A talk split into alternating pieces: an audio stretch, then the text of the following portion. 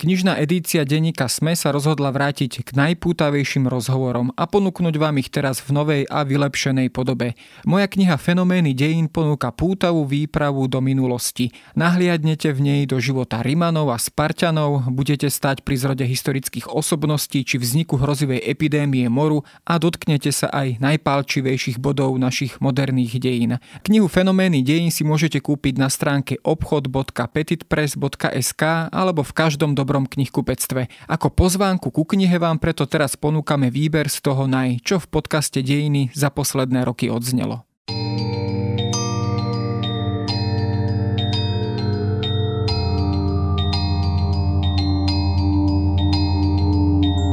Pre jedných triumf, pre druhých katastrofa. Možno takto by sa dala v skratke zhodnotiť udalosť spred jedného storočia, ktorá mala aj pre naše súčasné geopolitické zakotvenie zásadný význam. 4. júna 1920 v priestoroch spojovacej chodby medzi zámkami Veľký a Malý Trianon nedaleko Paríža podpísali zástupcovia maďarskej delegácie a výťazných dohodových mocností po prvej svetovej vojne mierovú zmluvu. Tá definitívne ukončila existenciu historického Úhorska. Pre výťazov a politických predstaviteľov nástupníckých štátov po zaniknutej rakúsko-uhorskej monarchii, medzi ktoré patrilo aj Československo, to bolo logické završenie národnej emancipácie a dlhého desaťročia neriešenej národnostnej otázky. Pre maďarské politické elity, ktoré stáli na strane porazených, to bola zasa tragédia, či rovno zrada a poníženie celého národa. Slovo Trianon sa tak na dlhé roky stalo akoby strašiakom, symbolom tragédie porovnateľnej len s mohač Parížskou bitkou z roku 1526. U nás zasa vyvolávalo obavy z maďarskej iredenty a návratu starých poriadkov. Za akých okolností a v akých podmienkach sa teda rodila Trianonská mierová zmluva? Ako ju reflektuje naša historiografia a naša historická pamäť? A je vôbec možné ju aj s odstupom jedného storočia priblížiť k tej maďarskej? Je Trianon stále živým heslom aj dnes? Moje meno je Jaro Valent, som zodpovedným redaktorom časopisu Historická reví a rozprávať sa budem s historikom profesorom Romanom Holecom. Teraz dobre počúvajte. Kompot.sk vám prináša historickú šancu získať vzácny artefakt. Hrnček podcastov sme. Stačí, ak pri akejkoľvek objednávke na kompot.sk nad 15 eur zadáte kód SMEKOMPOT. A hrnček je váš.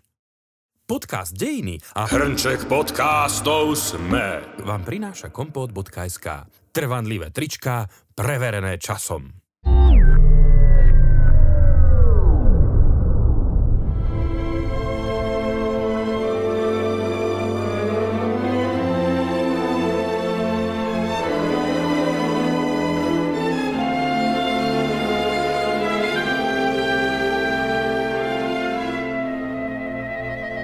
Prezradím na začiatok, že vy aj chystáte publikáciu, alebo teda knihu, ktorá bude niesť názov Trianon, Triumf a katastrofa.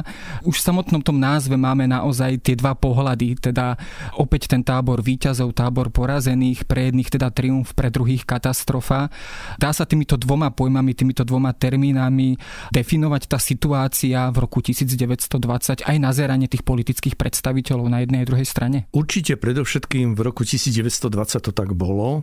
Dnes už je situácia úplne iná, ale k tomu sa možno dostaneme. V tom 20. roku eh, sa eh, tá udalosť eh, v ďalekom Francúzsku vnímala mimoriadne ambivalentne v oboch teda táboroch, ako ste už spomenuli. A vlastne Trianon opäť len ukázal, že žijeme síce tie isté dejiny, ale nie sú ani zďaleka spoločné, že Trianon je jedným z mnohých príkladov, úplne odlišného nazerania úplne odlišného miesta v histórii, v historickej pamäti, ktorý jednotlivé udalosti v dejinách Slovákov a Maďarov majú. Keď sa pozrieme na túto udalosť, najskôr z tej našej perspektívy. Tak ako som aj v úvode naznačil, častokrát sa to teda vnímalo ako také prirodzené završenie tých problémov, ktoré Rakúsko-Uhorská monarchia mala, predovšetkým teda národnostné problémy. Teda aj keď si vezmeme našu politickú reprezentáciu, československú politickú reprezentáciu, vnímala to teda ako nevyhnutný politický proces a výsledok toho politického procesu, ktorý tomu predchádzal. Vy ste už v tom úvodnom slove použili slovo logický. Ja toto slovo v súvislosti s dejinami veľmi nemám rád, lebo dejiny nemajú logiku, respektíve nie vždy majú logiku a nemožno vždy vo všetkom vidieť zákonitosť a dôsledok istých javov. Jednoducho, my nemôžeme povedať, že Trianon bol prirodzeným dôsledkom slovenského národného emancipačného vývoja alebo prirodzeným dôsledkom, logickým dôsledkom e, maďarskej politiky voči e, tým nemaďarským národom. Ale dejiny nie sú čierno-biele. Samozrejme, že je na tom kus pravdy, ale viete, dejiny sa vždy odohrávajú na kryžovatkách a to, akým smerom sa uberú, závisí od množstva kontextových okolností. To, že nakoniec e, dospela tá situácia k Trianonu, bolo nepochybne výsledkom e, Prvej svetovej vojny. Nebyť vojny, tak e, by sme o rozpade Uhorska ťažko mohli hovoriť. Nielen výsledkom vojny, ale aj výsledkom porážky ústredných mocností vo vojne. Bolo to aj výsledkom rozhodnutí veľmoci, ktorým pomerne dlho trvalo, kým sa zmierili s myšlienkou, že ten plný stredoeurópsky priestor rozbijú, atomizujú a balkanizujú na celý rad menších štátov. Bolo to výsledkom aj veľmi cieľavedomej odbojovej československej činnosti, ktorá vzhľadom na ten kontext skutočne nakoniec dospela k tomu vytúženému cieľu. Bol to dôsledok aj uhorsko-maďarskej politiky. Ale tam by som išiel, tak ako išiel už e, maďarský politolog, by sme nespovedali Ištván Bíbo, až do, roku, až do revolučných rokov 1848-9. Lebo nepoučením z nich a pokračovaním tej politiky, ktorá už v revolúcii vlastne spôsobila porážku maďarskej revolúcie, si vlastne Maďari pripravovali ten svoj trianon sami. Ano, takže e, tá miera zodpovednosti je na Maďar maďarskej strane skutočne obrovská. Takže Trianon nespadol z hora, nebol výsledkom zásahu niečoho zvonku, ale bol to komplex subjektívnych udalostí Slovensko, Maďarsko, veľmocenských, geopolitických a niekde tam na konci potom môžeme hovoriť, že je logicky e, Trianon a uzavretie teda e, tohto mieru, či ako Maďari hovoria, diktátu. Keď si tie udalosti trošku rozoberieme na drobné, vrátim sa k dátumu, myslím, že to bol 16. október 1918, kedy cisár Karol I vyhral, vyhlásil akúsi federalizáciu tej predlitavskej časti alebo rakúskej časti monarchie. V Uhorsku práve teda táto snaha neprešla aj napriek tomu, že už asi v tom čase bolo zjavné, teda, že tá vojna je prehratá. Uvedomovali si vtedajší maďarskí predstaviteľ, uhorskí predstaviteľ alebo vtedajší predstaviteľia v uhorskom parlamente, teda, že tá situácia je vážna a malo by sa uvažovať povedzme aj touto federalizačnou linkou, alebo jednoducho tá vedomosť o tom, že tá situácia vážna je naozaj zďaleka nebola pre všetkých stále dostupná. Tak aj keď som na začiatku povedal, že dejiny nie sú čierno-biele, tak tu mám naozaj jednoznačnú odpoveď. Neboli si vedomí. Absolútne si vedomí neboli. O to väčší bol potom ten šok, ktorý prišiel.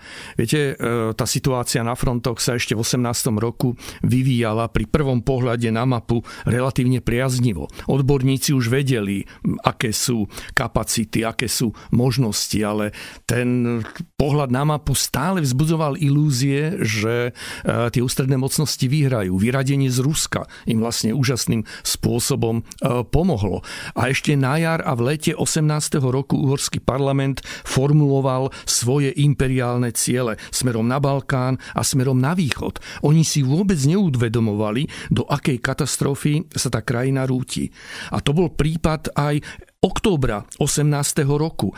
Aj keď teda už niekto pripustil, že vojna je prehratá a ty sa to prehlásil eh, v parlamente, vlastne to bol tá studená sprcha. Ešte stále sa verilo, že aj keby sa rozčlenila tá ríša, ak ste hovorili, že tá predlitavská časť bude federalizovaná, stále sa verilo, absolútne sa verilo, že Uhorsko výjde z tejto vojny. Síce ako krajina nie je víťazná, ale určite e, zachovaná vo svojej integrite, krajina, ktorá sa bude možno musieť prispôsobiť novým pomerom, ale v žiadnom prípade sa nepripúšťali nejaké ďalekosiahle a radikálne zmeny do toho vnútropolitického usporiadania. A tento komplex sa vlastne ťahal tou uhorskou maďarskou politikou aj ďalej. Aj keď boli nútení začať hovoriť treba o možnej autonómii pre nemaďarské národy, aj keď boli v roku 18-19 hovorili o nejakom stredoeurópskom Švajčiarsku, to všetko boli hlasy jednotlivcov, ktoré tá politická elita ako celok jednoznačne zmietla zo stola. Ukázalo sa, že to poučenie zo slovensko-maďarského spolužitia, ktoré slovenské politické elity mali, že v žiadnom prípade nemožno veriť Maďarom, lebo Maďari nám nikdy nič dobrovoľne, ale ani nedobrovoľne nedajú, sa skutočne, skutočne potvrdilo. A v tomto momente už naozaj bolo jasné, že tu môže prísť len Trianon, že môže prísť len rozbitie tohto štátu, ak sa majú naplniť tie národno-emancipačné ambície eh, nemaďarských národov, ktoré boli nezlučiteľné s tým, čo hlásali maďarské politické elity.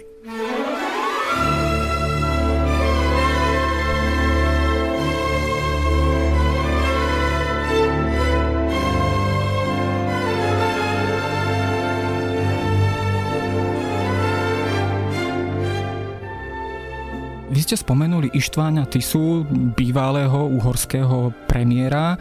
On je trošku aj tak trochu symbolom tých dní. 31. oktobra, myslím, 1918 bol zavraždený vlastne vo svojom vlastnom dome navracajúcimi sa maďarskými vojakmi počas vlastne e, vypuknutej tzv. Astrovej revolúcie. To bola svojím spôsobom aj taká sociálna revolúcia v tom čase v Budapešti, ktorá sa odohrávala a tá vlastne vyniesla na politický piedestál aspoň dočasne Miháliho Károja, ktorý bol predstaviteľom povedzme tej demokratickejšej alebo liberálnejšej časti politického spektra. Jemu už nejakým spôsobom, keď to poviem ľudovo, dochádzalo, o čo vlastne ide, e, že naozaj v hre je územná integrita celej krajiny a bol ochotný pristúpiť aj na také zásadnejšie požiadavky voči národnostným menšinám, voči ostatným národom Uhorska? Ja sa najprv vrátim k Tisovi, lebo Tisa je skutočne významným symbolom, on sa stáva doslova mýtom, ktorý si kultivuje ešte aj dnes e, maďarská historiografia, aspoň tým svojim hlavným prúdom, predovšetkým v tom, že e, Tisa je prezentovaný ako človek, ktorý odmietal vojnu, ktorý nechcel vojnu, čo je e, svojím spôsobom polopravda, ale nie je pravda absolútna. A tým vlastne sa vedú závery, že Uhorsko vlastne tú vojnu nikdy nechcelo, že sa dostalo len akejsi do polohy nejakej nevinnej obete, do polohy subjektu, e, ktorý, e, ktorý sa vlastne do tej vojny dostal nedopatrením, nikdy ju nechcel a nakoniec bol neadekvátne potrestaný. Hovorím, je to pravda len čiastočná, lebo ty sa po prvom, prvotnom váhaň, váhaní, keď sa mu boli ujasnené tie geopolitické súvislosti, z ktorých on mal obavy a mal obavy najmä z Rumunska, tak e, Tisa sa potom pridal na stranu vojny a počas celej vojny bol jej vehementným zástancom a povedal by som, stal sa symbolom vojny. A ako symbol nakoniec skončil. Áno, on bol zavraždený práve ako symbol vojny tými ľuďmi, ktorí síce mali šťastie, že prežili tú vojnu, ale ktorí vedeli, že stratili takmer 5 rokov svojho života kvôli ničomu.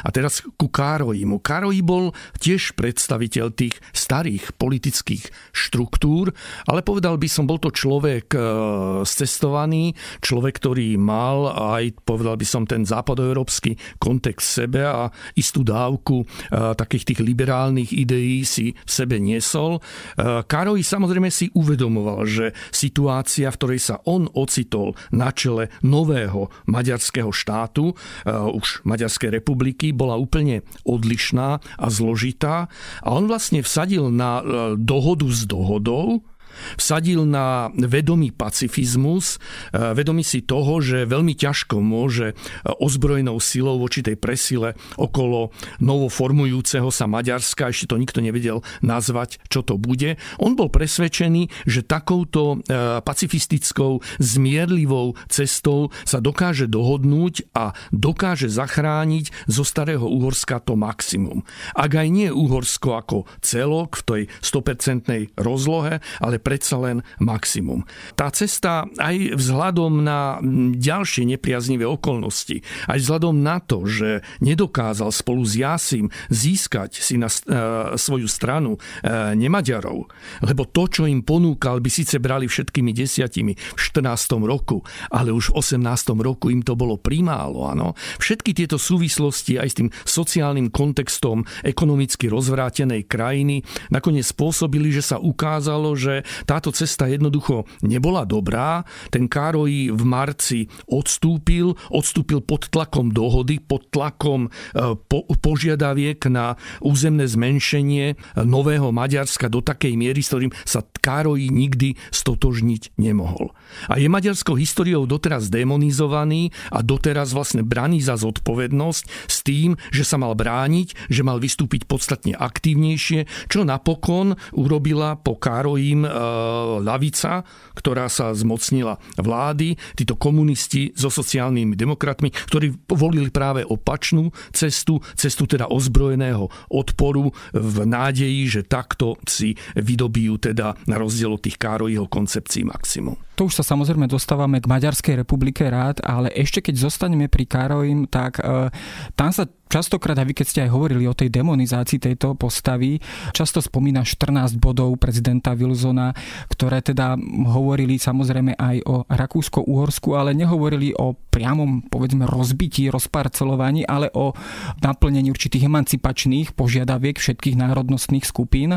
Boli to aj teda myšlienky, ktoré si osvojil aspoň teda na istý čas Karoj s nejakou svojou predstavou federalizácie Uhorska a teda aj šancou udržať tú integritu štátu a bola potom aj v tom práve tá dezilúzia či už jeho politických partnerov, ale aj ďalších generácií? Myšlienka federalizácie bola pre vtedajšiu politickú elitu nepriateľná. Ale tie januárové body prezidenta Wilsona eh, dávali nemaďarským národom monarchii záruku autonómneho vývoja. To bola, povedal by som, tá hranica, po ktorú tie maďarské politické kruhy boli ochotné ísť. My vieme, že autonómia je veľmi, veľmi vágný pojem. Môže byť autonómia aj väčšieho, aj menšieho rozsahu. Môže byť autonómia absolútne bezvýznamná. Zrejme o tomto by sa rokovalo, keby tá myšlienka autonómie sa e, skutočne stala realitou. Problém bolo, že Wilson nakoniec v októbri 18.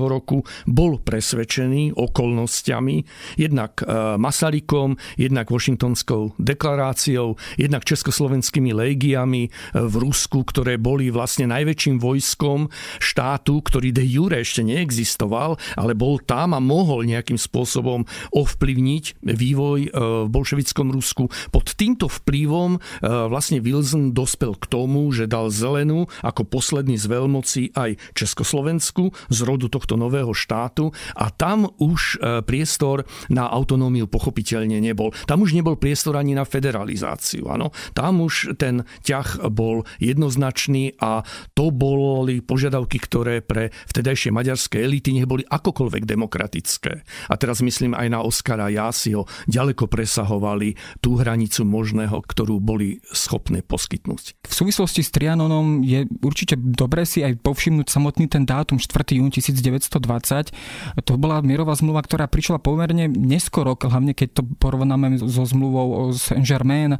a ešte skoršími samozrejme parížskými mierovými rokovaniami zbraniami a výsledkom pre Nemecko. Bolo to po turbulentných časoch, ktoré v tom Maďarsku naozaj boli počas celého roku 1919. Spomínali sme Maďarskú republiku rád, k moci sa v podstate dostali bolševici. Boli to všetko okolnosti, ktoré ešte viac priťažili tej maďarskej politickej reprezentácii aj potom, keď už prišla maďarská delegácia, nie je samozrejme bolševická, ale e, novej vládnej garnitúry na tieto mierové rokovania? Nepochybne aj tu e, zohrávali svoju úlohu viaceré okolnosti. Jednak, ako ste povedali, tá destabilizácia krajiny, ktorá nevzbudzovala dôveru, naopak vyvolávala obavy z následného vývoja, takže ten prípad Maďarska bol odsúvaný stále dozadu a nakoniec zostal v rade tých mierových zmluv až na tom predposlednom mieste. To bol jeden dôvod, prečo sa to všetko takýmto spôsobom posunulo, ale treba vidieť, že bol v tom aj maďarský zámer. Maďari naťahovali čas a verili, že čím neskôr príde ich otázka na program dňa, tým menší záujem budú mať veľmoci na nejakom dôslednom riešení, čo nebolo úplne od veci, lebo pre veľmoci otázka Maďarska bola jedna z tých najmenej podstatných otázok. Vieme, že dokonca keď už došlo na lámanie chleba, tak predstavitelia jednotlivých štátov, napríklad Spojené štáty už neboli prítomné v Paríži a medzi tým sa menila vláda aj vo Francúzsku, čo všetko dávalo podstatne väčšie šance Maďarom na to, aby presadili to svoje maximum. Takže e, to bol to celý komplex okolností, ktorí nakoniec spôsobili, že sa to celé posunulo až na ten 20. rok a nakoniec to, e, s čím Maďari hrali s touto kartou, sa ukázalo ako ich deficit, lebo práve to, že mocnosti už nemali záujem naťahovať čas, a viesť ďalšie a ďalšie nové rokovania, jednoducho ich snahou bolo čo najrychlejšie tú maďarskú otázku v tom 20. roku uzavrieť a tým e, bol menší aj priestor na akékoľvek rokovania a možnosti. Takže keď dostali Maďari pozvanie do Paríža v januári 1920. E, oni tam išli e, vybavení množstvom materiálov a podkladov vo viere, že niečo uhrajú, urokujú a že vlastne sa vrátia, ak aj nejako výťazí, určite nie ako porazení. Ale realita bola kde si úplne inde. Tak ako v 18. roku si oni neuvedomovali, že vojna je prehratá a že prehrali všetko, tak aj v tom 20. roku si neuvedomovali, že hranice, a teraz môžeme zostať pri Československu, už boli dávno určené. Tie hranice už boli jasné v 18. roku, koncom 18. alebo začiatkom 19. roku, ešte pred tým, než sa e, mírová konferencia vlastne začala na prelome 18. 19. roku a definitívne boli dohodnuté už v júni 1919. Takže tie hranice z Trianonu, a to je snad najväčší význam tejto mierovej zmluvy pre, e, pre nás, pre Slovensko, tie hranice vlastne už len kopírovali to, e, čo e, priniesol jún 19. roku. No a nakoniec, aby som relativizoval aj Trianon samotný, tie hranice pochopiteľne sa potom po Trianone ešte v priebehu rokov 21, 22, 23, 24 vlastne dokreslovali na mapu, chodilo sa vlastne po konkrétnych lokalitách v konkrétnom regióne a tá rozhraničovacia komisia tie hrubo načetnuté hranice v Trianonskej mierovej zmluve vlastne e, sa pokúsila, alebo nie, že pokúsila, ale zrealizovala ich do praxe, čo bol taktiež dlhodobý proces, v rámci ktorého dochádzalo ešte k istým korekciám.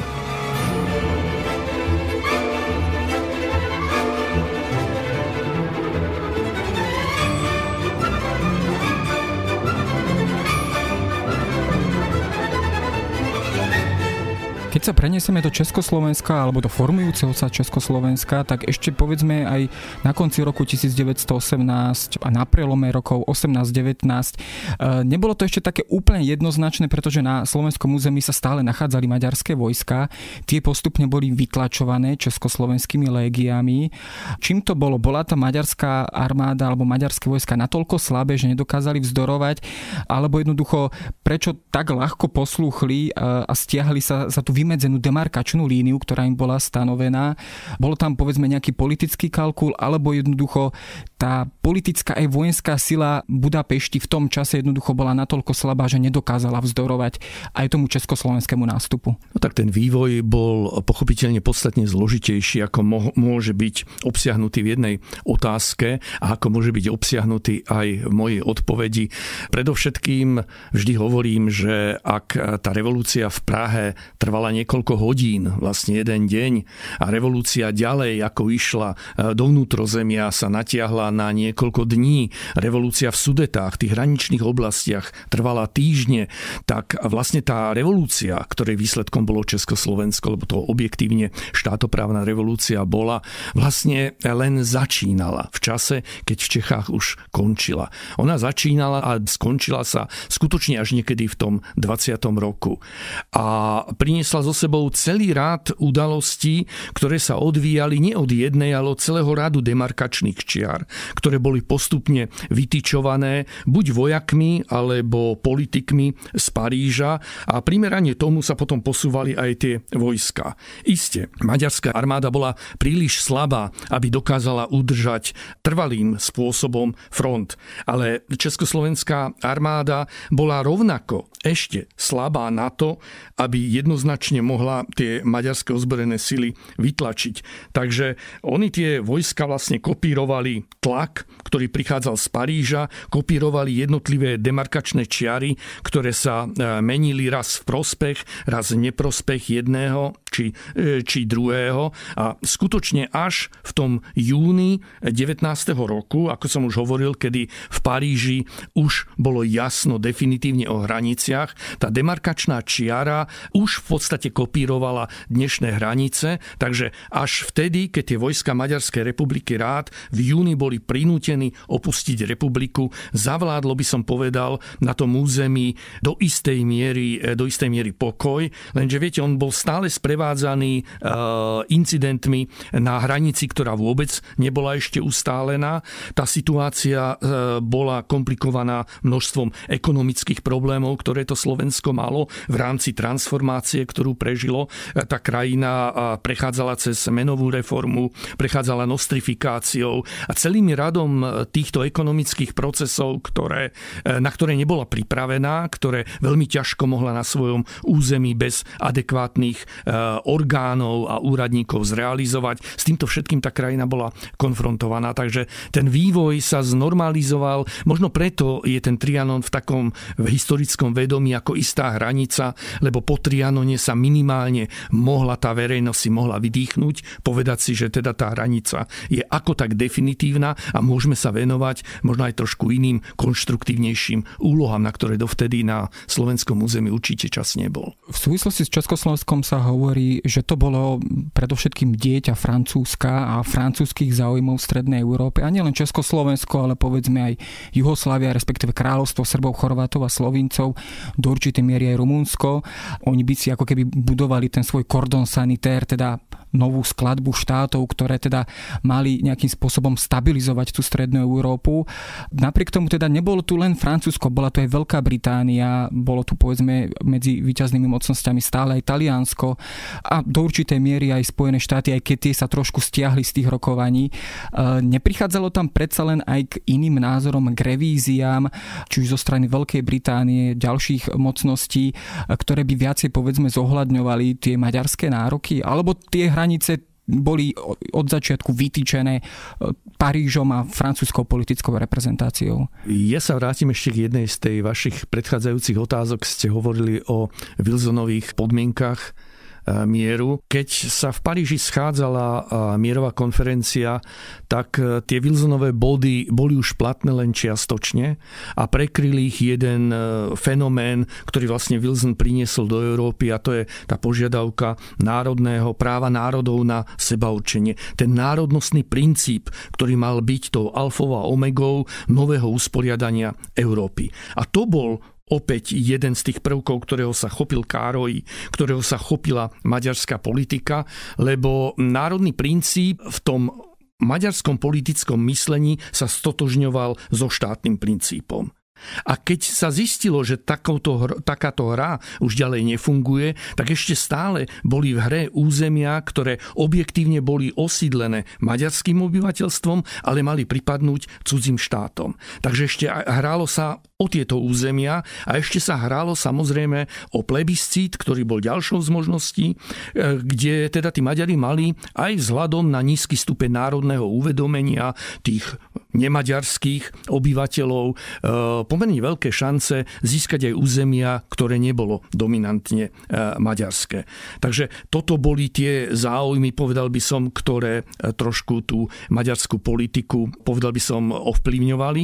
No a ona sa pre preto pochopiteľne opierala najmä o Britov a najmä o Američanov. Američania sa stiahli z európskych záležitostí, opustili po uzavretí Versajského e, mieru, e, opustili aj rokovanie Parížskej mierovej konferencie, takže im zostali v podstate len Briti, ktorí tiež hrali takú chameleonskú úlohu, lebo aj oni mali maslo na hlave. Áno, ako Íri sa domáhali neustále nezávislosti a argumentovali tým, prečo majú nejaký vymyslený Čechoslováci dostať vlastný štát, keď oni sú tu už e, dlho etablovaným národom s mnohými osobnosťami, s národnými dejinami, s vlastným územím a tak ďalej a tak ďalej. Takže tí Briti hra tiež mali dosť veľké problémy z tohto nejakým spôsobom vyklúčkovať, ale oni boli, povedal by som, najústretovejší voči maďarským požiadavkám, čo vychádzalo trošku aj z aristokratizmu tej britskej spoločnosti, ktorá mala pochopiteľne blízko k tej aristokratickej spoločnosti uhorsko-maďarskej.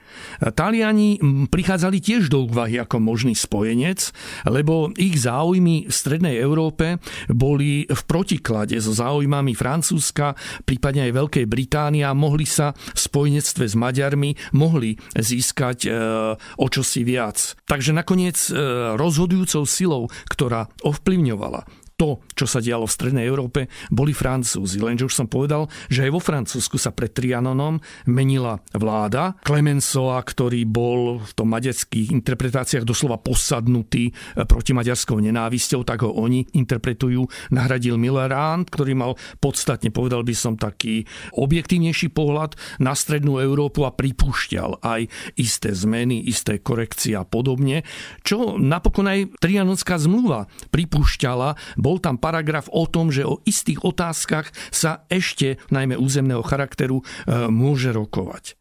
Ale v každom prípade bol to ten francúzsky rozmer, ktorý určil uh, mapy, mapu Strednej Európe, lebo Francúzi mali bytostný záujem na tom, aby uh, na druhej strane Nemecka vyrástol systém spojeneckých štátov, ktorý by bol v závislosti od Francúzska. Aj tu malo Československo výsadné postavenie. Tá zmluva s Francúzskom bola nadštandardná a takú Francúzi neuzavreli ani s kráľovstvom Srbov, Chorvátov a Slovincom, ani s Rumunským Rumunmi, ktorí boli predsa len nevyspytateľní, ktorí boli tým vnútropolitickým vývojom nie takí spolahliví a boli to predsa len partneri označovaní skôr ako za balkánske štáty v tom negatívnom slova zmysle.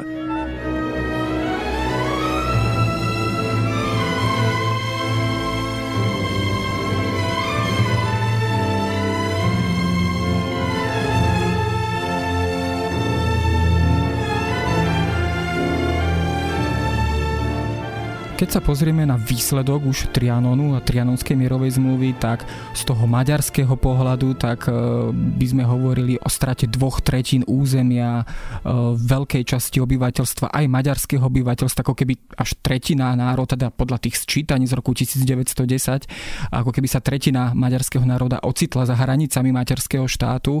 To všetko samozrejme vyvolalo šok. E, bol to šok, ktorý aj v podstate určil ten politický charakter maďarského, toho ďalšieho štátu, teda maďarského kráľovstva, už Mikloša Hortyho, aj celý charakter toho štátu na ďalšie desaťročia? Nepochybne e, Maďari veľmi radi a často porovnávajú dôsledky jednotlivých mierových zmluv pre porazené štáty. Tie dôsledky pre Uhorsko boli katastrofálne, boli určite najväčšie, ale ono to vyplývalo aj z charakteru toho štátu a z jeho politiky. To treba predovšetkým e, vnímať tú mieru osobnej zodpovednosti uhorskej politiky za katastrofu, ku ktorej ten štát dospel. Navyše e, opäť tu pôsobí to stotožňovanie štátneho a národného. Maďari neprišli o územia osídlené Maďarmi. Prišli samozrejme aj o maďarské obyvateľstvo. Ale v tých nástupnických štátoch dominovali nemaďari. Áno, to boli ľudia, ktorí sa natoľko odsudzili tomu vlastnému štátu, že jednoducho v tom 18. roku tie elity jednoznačne povedali, my nevieme, čo chceme, ale vieme, čo nechceme. Nechceme zostať v Úhorsku, nechceme zostať spoločne s Maďarmi. Ano? A to ostatné bola neistá budúcnosť, ktorú nikto nevedel odhadnúť, ale tú istú tú minulosť si už nikto z nich nechcel, nechcel zopakovať. Takže e, toto boli také isté poučenia e, pre e, nemaďarské národy, no a pre Maďarov pochopiteľne ten šok, ktorý niekoľkokrát utrpeli v 18. roku, v 20. roku, spôsobil, že politika v celom medzivojnovom období zahraničná politika, ale aj vnútorná, vnútropolitická, vnútropolitický vývoj boli jednoznačne poznačení revizionizmom a to sa stala aj kľúčová požiadavka tej maďarskej zahraničnej politiky. Ak aj nie obnova starého Úorska, to už neprichádzalo do úvahy, tak minimálne tie územia, kde boli tie 3 milióny maďarskej menšiny, by mali byť opäť pričlenené tej e, materskej krajine. Kým v prípade Československa hovoríme o republike, demokratickej republike, v prípade Maďarska, e, konkrétne teda myslím ten oficiálny názov bolo Maďarské kráľovstvo, aj keď bolo bez kráľa, v ktorej teda regentom a najdôležitejšou personou bol Mikloš Horty, admirál bez mora, ako sa mu tiež hovorí hovorievalo, tak naozaj to vyzerá tak, ako keby to Maďarské kráľovstvo síce v tej oklieštenej podobe pokračovalo ako keby z toho uhorského. Bola naozaj aj priamo v myšlienke toho štátu, nového štátu vlastne vkliesnená tá myšlienka vlastne kontinuity a teda snahy obnoviť, prinavrátiť tie staré hranice. Bola to priamo vlastne ako keby idea toho nového štátu? Možno by som nešiel, nepozeral tak jednoznačne do budúcnosti v tomto kontexte. To bol aj ten rozdiel medzi maďarským a slovenským či československým vnímaním, zatiaľ čo Maďari boli v tom roku 1920 zahladení jednoznačne dozadu, to Československo pozeralo dopredu, lebo vlastne minulosť nemalo a malo pred sebou len tú prítomnosť, zatiaľ čo tí Maďari sa mohli vlastne opierať len o tú svoju minulosť. A ten historický princíp je rozhodujúci. Ten historický princíp kľúčový v 19. storočí si oni preniesli vlastne aj do toho storočia storočia 20. A z tohto hľadiska tam tá istá kontinuita e, môže byť viditeľná. Ten štát bol štátom aristokratickým, bol štátom s mnohými doslova feudálnymi reziduami. Ano. Bol to štát, ktorý síce rozšíril volebné právo, ale bolo to opäť volebné právo, ktoré s tým 20. storočím malo veľmi málo čo spoločné. Bol to štát, ktorý ako prvý vlastne priniesol e, ten politický antisemitizmus v praxi. Môžeme diskutovať, do akej miery to bol dôsledok Trianonu. Lebo Ištván Bíbo, ktorého som tu už spomínal, tvrdil, keby bola daná už Károjiho republike väčší, povedal by som, priestor na rozvoj a istá, istá veľkorysosť, tak by sa tá Maďarská republika e, vyvíjala v podstatne priaznivejších podmienkach a spela by e, skôr teda k tým demokratickým horizontom. Lenže tu je druhá otázka, viete, e, to je otázka politickej kultúry. Tá uhorsko-maďarská politická kultúra nemala s demokraciou nič spoločné. A demokracia nepadá nikdy z neba. Demokracii sa treba učiť. Takže ten proces by by určite v tom Maďarsku taký jednoduchý nebol, keďže to tam jednoducho nebolo zakodované, tieto demokratické inštrumenty a demokratické návyky. Takže jasné, tá krajina bola poznačená Trianonom, bola poznačená revizionizmom, poznačená aristokratizmom, aj tou štátnou formou, aj tými zahranično-politickými možnosťami a ona objektívne toto všetko nepripúšťalo veľkú mieru demokracie v tom štáte. Ale treba povedať, že tým ľuďom to až tak nechýbalo. Ano, tá krajina krajina bola zvyknutá e, na takéto prostredie a toto prostredie si ona celé medzivojnové obdobie kultivovala. Keď sa pozeráte očami e, československého Maďara, ktorý, viete, v prieb, ktorý sa ocitol z večera na ráno v úlohe menšiny a byť menšinou v Strednej Európe nebolo nikdy veľmi príjemné, navyše bez akýchkoľvek menšinových návykov. On si vlastne po takých desiatich rokoch už veľmi dobre uvedomuje, že hoci to Československo ako republika malo svoje isté demokratické deficity aj v tej národnostnej otázke, predsa len poskytuje podstatne viac a podstatne lepšie, v mnohom lepšie podmienky pre život, ako teda to mať materské Maďarsko.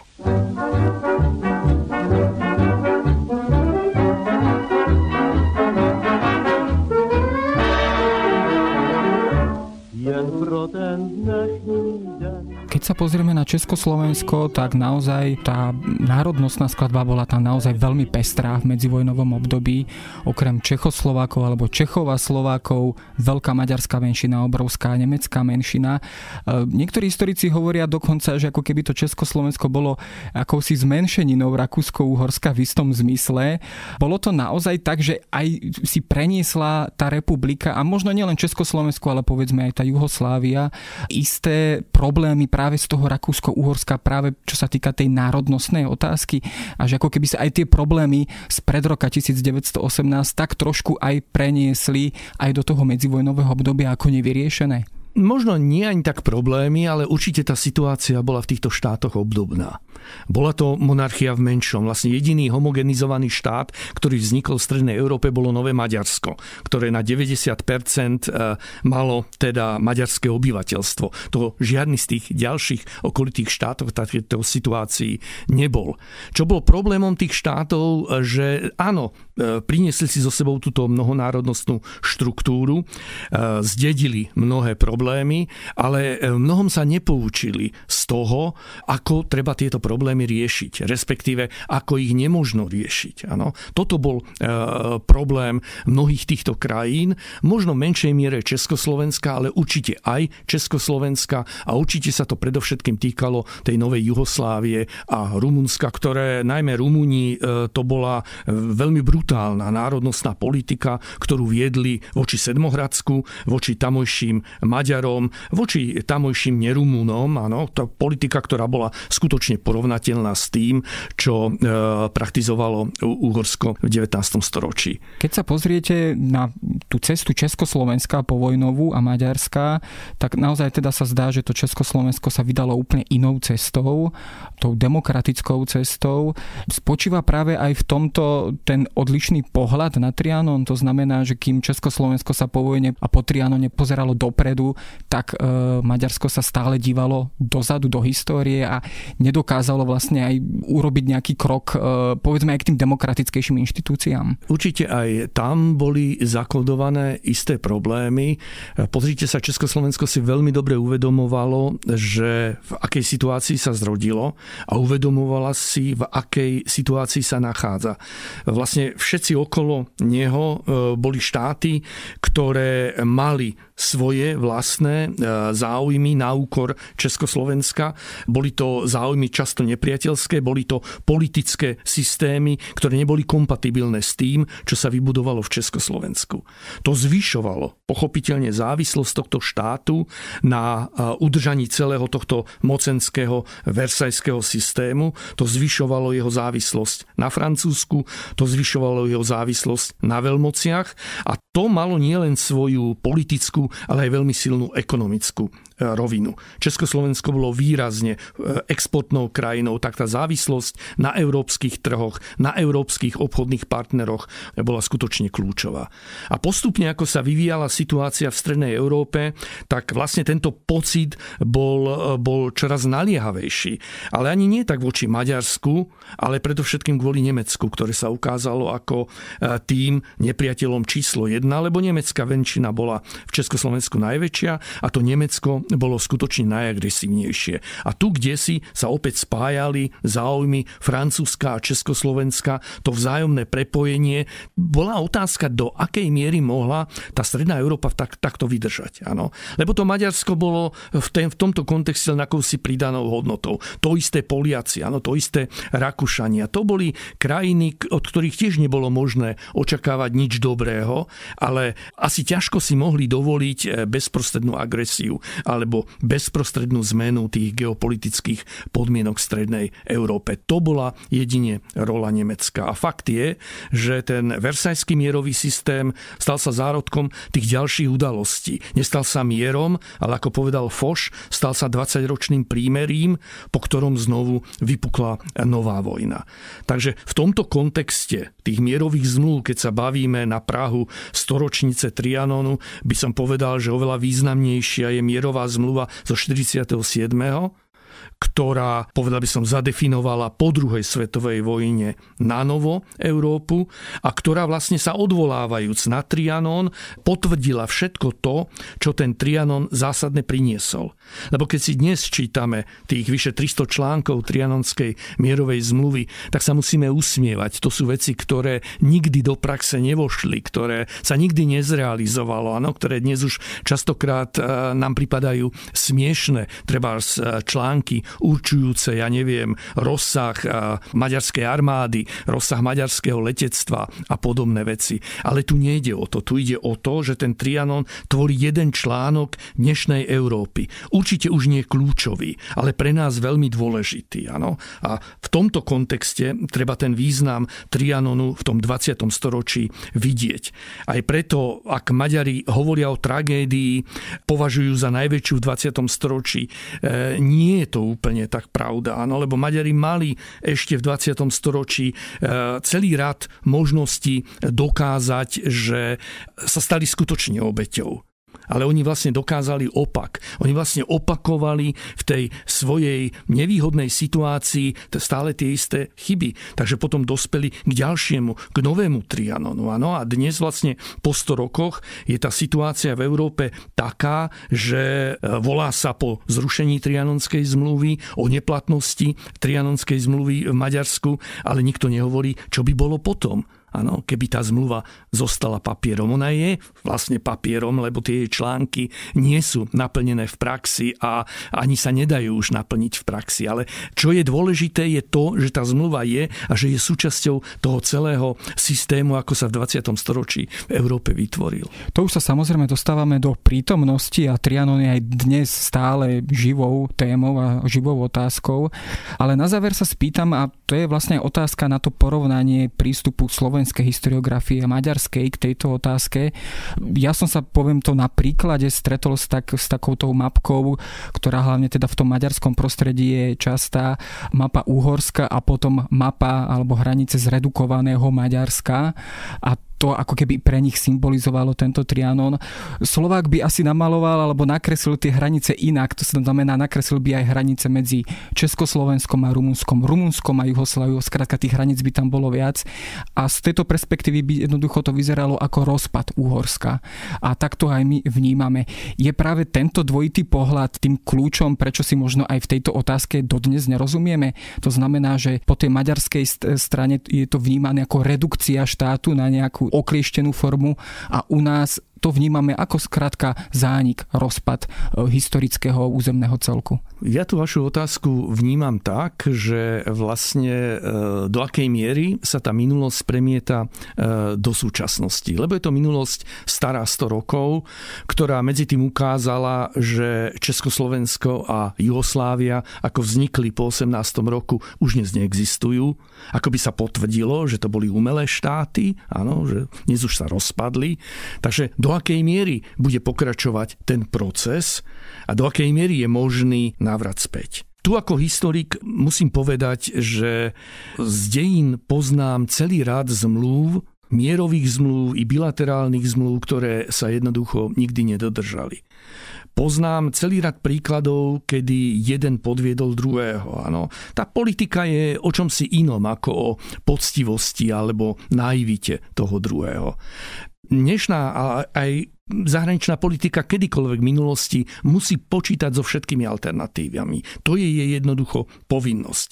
Som presvedčený, že aj maďarská zahraničná politika má svoje alternatívy a že tam je jedna alternatíva, ktorá by rátala aj s tým, že by sa ten proces mohol nejakým spôsobom vrátiť späť a že by sa mohla tá mapa Strednej Európy utvoriť aj inak. Som presvedčený a dúfam, že aj slovenská zahraničná politika má počíta s touto alternatívou, že je na to taktiež pripravená. Tu ide o to, že dnešná situácia, ako sa vyvíja v Európe, ako sa vyvinula v Európe, že sme súčasťou, spoločnou súčasťou istých európskych štruktúr, nič také nedovoluje. Takže vlastne tá alternatíva aj v tom maďarskom e, súčasnom politickom diskurze je odložená úplne nabok, ale v Určite by som to nepodceňoval, lebo v tej maďarskej verejnosti a žiaľ často to živia a instrumentalizujú aj politici, lebo Trianon sa nám sa dá veľmi dobre mobilizovať obyvateľstvo, politicky, spoločensky mobilizovať obyvateľstvo. Takže určite to tam stále je, tá myšlienka je živá, tá myšlienka je stále jatrená. Nemyslím si, že je to momentálne reálna hrozba, ale môže sa kedykoľvek reálnou hrozbou stať.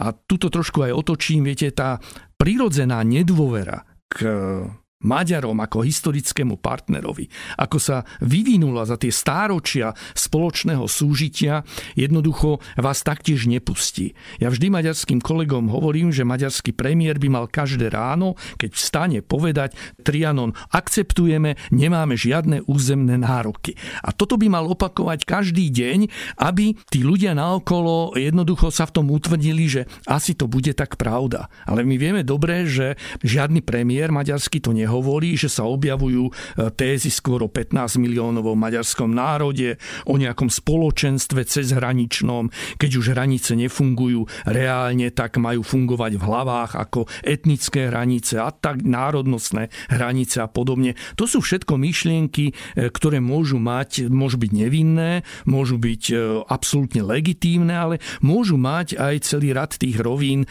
ktoré pre nás nie sú priateľné. Takže takýmto spôsobom treba Trianon vnímať aj po tých 100 rokoch a takýmto spôsobom sa treba pozerať treba aj na to, čo sa v Maďarsku k tej storočnici bude diať. No a asi najdôležitejšie je, aby Trianon nebol politickou záležitosťou, ale aby bol už jednoducho historickou témou a iba historickou témou, aby nás aj tak trošku vo vzájomných vzťahoch prestal mátať po tých 100 rokoch. Ja veľmi pekne ďakujem za rozhovor pri tejto veľmi zaujímavej a dôležitej téme.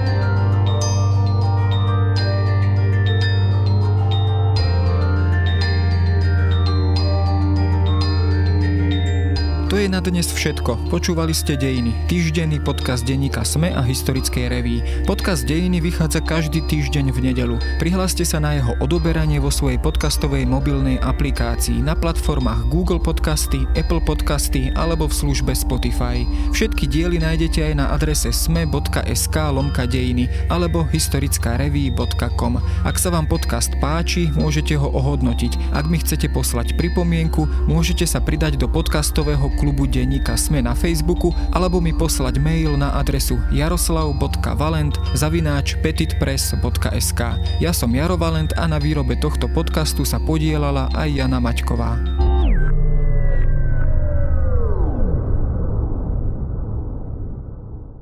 Teraz dobre počúvajte. Kompot.sk vám prináša historickú šancu získať vzácny artefakt. Hrnček podcastov Sme. Stačí, ak pri akejkoľvek objednávke na kompot.sk nad 15 eur zadáte kód SMEKOMPOT a hrnček je váš. Podcast Dejiny a hrnček podcastov SME vám prináša kompot.sk. Trvanlivé trička, preverené časom.